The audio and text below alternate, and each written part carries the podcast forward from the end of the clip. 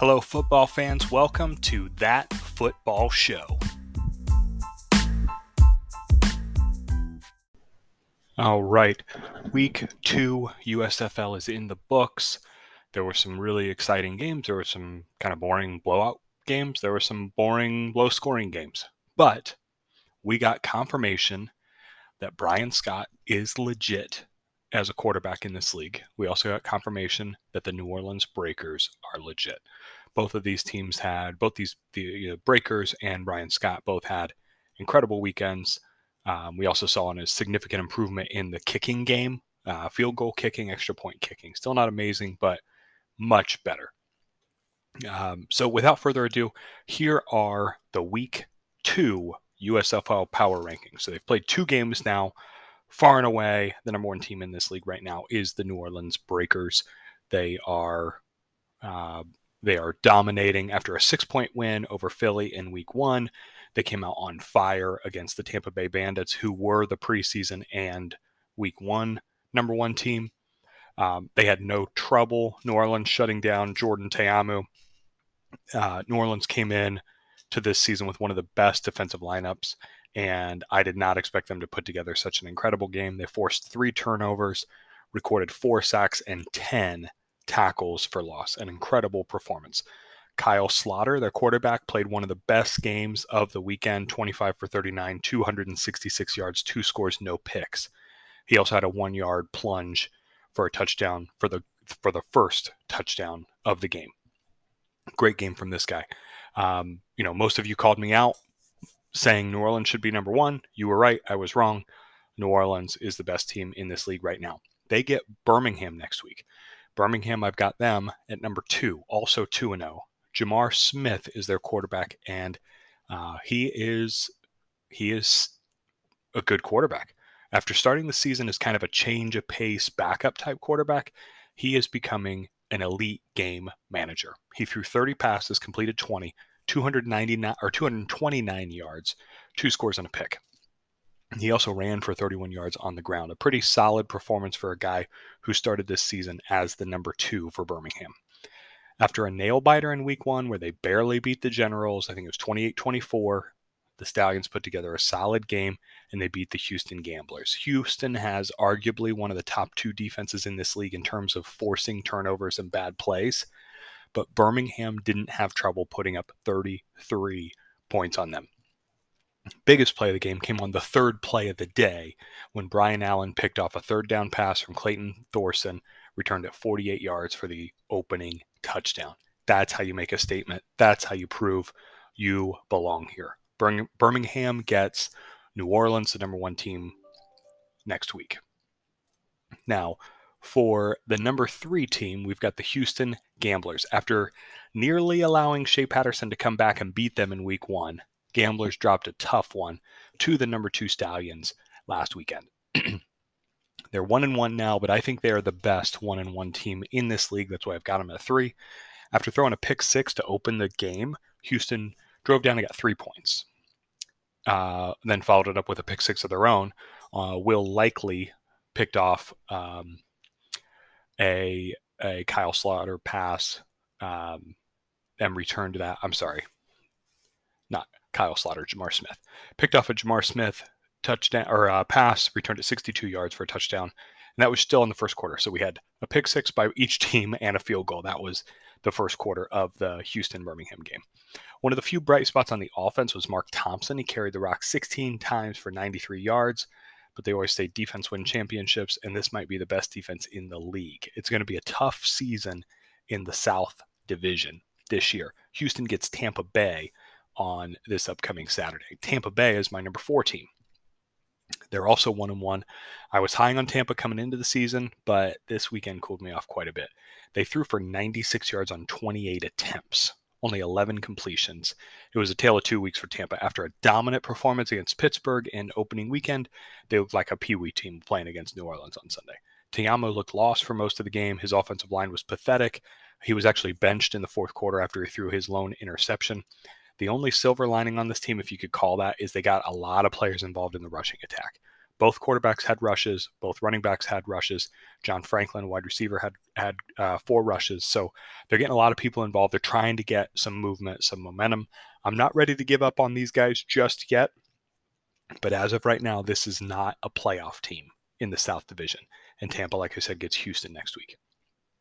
Number five, the New Jersey Generals. After losing a tough one against Birmingham in opening night, New Jersey was able to pull out a win against the Michigan Panthers. Now, this was the first Friday night game for the league, and it was not exciting. 10 6 was the final score, marred by poor execution. Uh, neither team really looked ready to play. New Jersey turned the ball over twice, an interception and a fumble. They did force eight punts, no turnovers, and only two sacks. One could say this was an old fashioned defensive struggle. I don't think so. I think both these teams played like crap. I'm leaning more towards a poorly coached snooze fest. But New Jersey is still my number five team. They are the number one team in the North Division, sadly, and they get the Philadelphia Stars next weekend. Now, I almost put Philadelphia here. Philadelphia, I've got them at six. The Stars really slammed down the throttle on Saturday. Bryan Scott, like I said, lived up to the hype. They called him the Aaron Rodgers of this league. Um, he led the league in passing yards for the second week in a row. Last week he threw for 202. This week he threw for 272. Three scores and a pick. He, this guy's good. He also ran for 16 yards and a touchdown. The opponent wasn't great, Pittsburgh, but Philadelphia was able to tr- trade blow for blow and come out with a decent looking win. The biggest play on defense came during Pittsburgh's final drive, going for the tie. Philadelphia's Channing Stribling stepped in front of a Josh Love pass at the Philadelphia 30 yard line. Pittsburgh's going in to score to tie it up.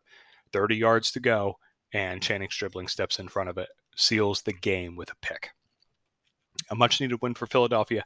They get New Jersey next weekend in what will actually be a battle for first place in the North Division. So Philadelphia and New Jersey will be playing. The winner will take over first place in the North Division. They'll be two and one. Number seven, I've got Pittsburgh. Now, Pittsburgh looked actually pretty good against Philadelphia that was a big turnaround after their 17 3 loss in week one at the hands of uh, the Tampa Bay Bandits. Josh Love played a good game. He threw a, a, touchdown pass in the first half, and afterwards he was interviewed by one of the, the sideline reporters and said he spoke with the coach about throwing the ball more this weekend.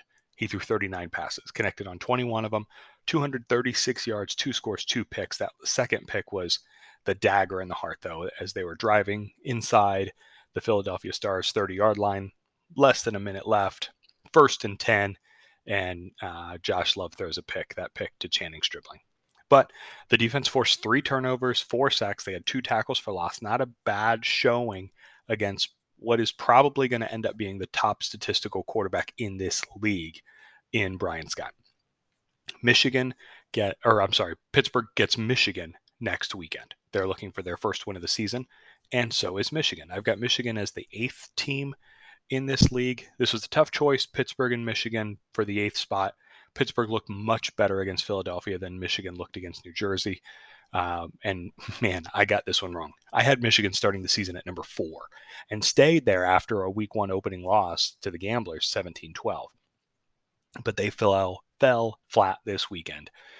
Uh, they only scored six points. Another tough game against the Generals. They lost 10 6. Shea Patterson went wire to wire this weekend. Uh, week one, they had Paxton Lynch floating in and out, but Shea Patterson threw for 124 yards, uh, no touchdowns, no interceptions. He threw a second quarter. Um, I'm sorry. The, uh, the on the defense, Orion Stewart picked off a, a general's pass uh, in the second quarter, returned to the 20 yard line. Cameron Scarlett, the tailback, turned that into six points. Panthers did not get the extra point, and that was the only points of the day. So Shea Patterson didn't do much. They had the the interception. The, the offense drove 20 yards and got a score, and that was the six points of the game for Michigan. They did fix their turnover problem. They had a lot of a lot of fumbles that they didn't lose in week one, but they ended up actually they lost two of them in week one, and they threw a pick. This week, no turnovers, so no interceptions, no fumbles, and they are playing Pittsburgh the number seven team. So um, it's interesting. I did not plan it this way, but this week in power rankings, number one plays number two, number three plays number four, number five plays number six, and number seven plays number eight. So I'm interested to see what happens here, what what shakes up. Players of the week this week: Bryan Scott on offense, uh, quarterback for the Stars, Philadelphia Stars, 272 passing yards, three passing touchdowns, one rushing touchdown. Defensively, I got two guys, both corners. Brian Allen, the cornerback for the Stallions, had three tackles, two passes defensed, and a pick six. And then Will Likely, cornerback for the Gamblers, had a tackle for loss, one pass defensed, and a pick six. So both those guys um, got the honor of being that football show's defensive player of the week. Special teams, Nick Vogel, kicker for Houston, three of three on field goals, including a 50 yarder. He was one of two on point after attempts. Coach of the week, Larry Fedora, the head coach of the New Orleans Breakers. This was the most complete game plan we've seen all season. I'm going to go ahead and say it now. Coach of the year candidate right here, Larry Fedora. Next weekend uh, starts on April 30th. Uh, we've got two games. One of them, Tampa Bay, Houston. Um, and as of Wednesday, um, before the game, Tampa Bay, Houston was scheduled at 4 p.m. I think they are moving some stuff around. I'm not 100% sure, but they're always moving things around. But Tampa Bay, Houston, uh, right now, Tampa Bay is favored by a point and a half. If I were a betting man, which I am, I'm betting Houston money line. I think Houston's going to beat Tampa Bay. Uh, Tampa Bay's favored by a point and a half, but I think Houston's going to beat them. Then the Saturday night game, Birmingham against New Orleans. New Orleans is favored by three. I actually think New Orleans is going to win by more than three. They're going to cover the spread. New Orleans over Birmingham. On Sunday, we've got two games. One of them is Pittsburgh and Michigan. That's the first game, the 2:30 game Eastern Time. Michigan's favored by 2. That's a tough one. I think Pittsburgh's going to pull it out, but I'm taking the point. So I'm going to take Pittsburgh plus 2. I think this game is going to be close. It's going to be low scoring. I'm taking Pittsburgh plus 2. That doesn't mean that Pittsburgh's going to win the game. That means Michigan has to win by more than 2 points. All right, so I'm taking Pittsburgh plus 2. The final game of the weekend is, from what I understand, it's only streaming on the Peacock app. So if you've got the Peacock app, you can watch this game. It is scheduled to kick at 8 p.m. Eastern Time. It is New Jersey and Philadelphia. Philadelphia is favored by two and a half. I think Philadelphia is going to cover. I think Philadelphia is on fire right now. If they can keep building on what Bryan Scott has already done, Philadelphia is going to get this one. So that's all we've got for today's show. An exciting third week coming up in the USFL.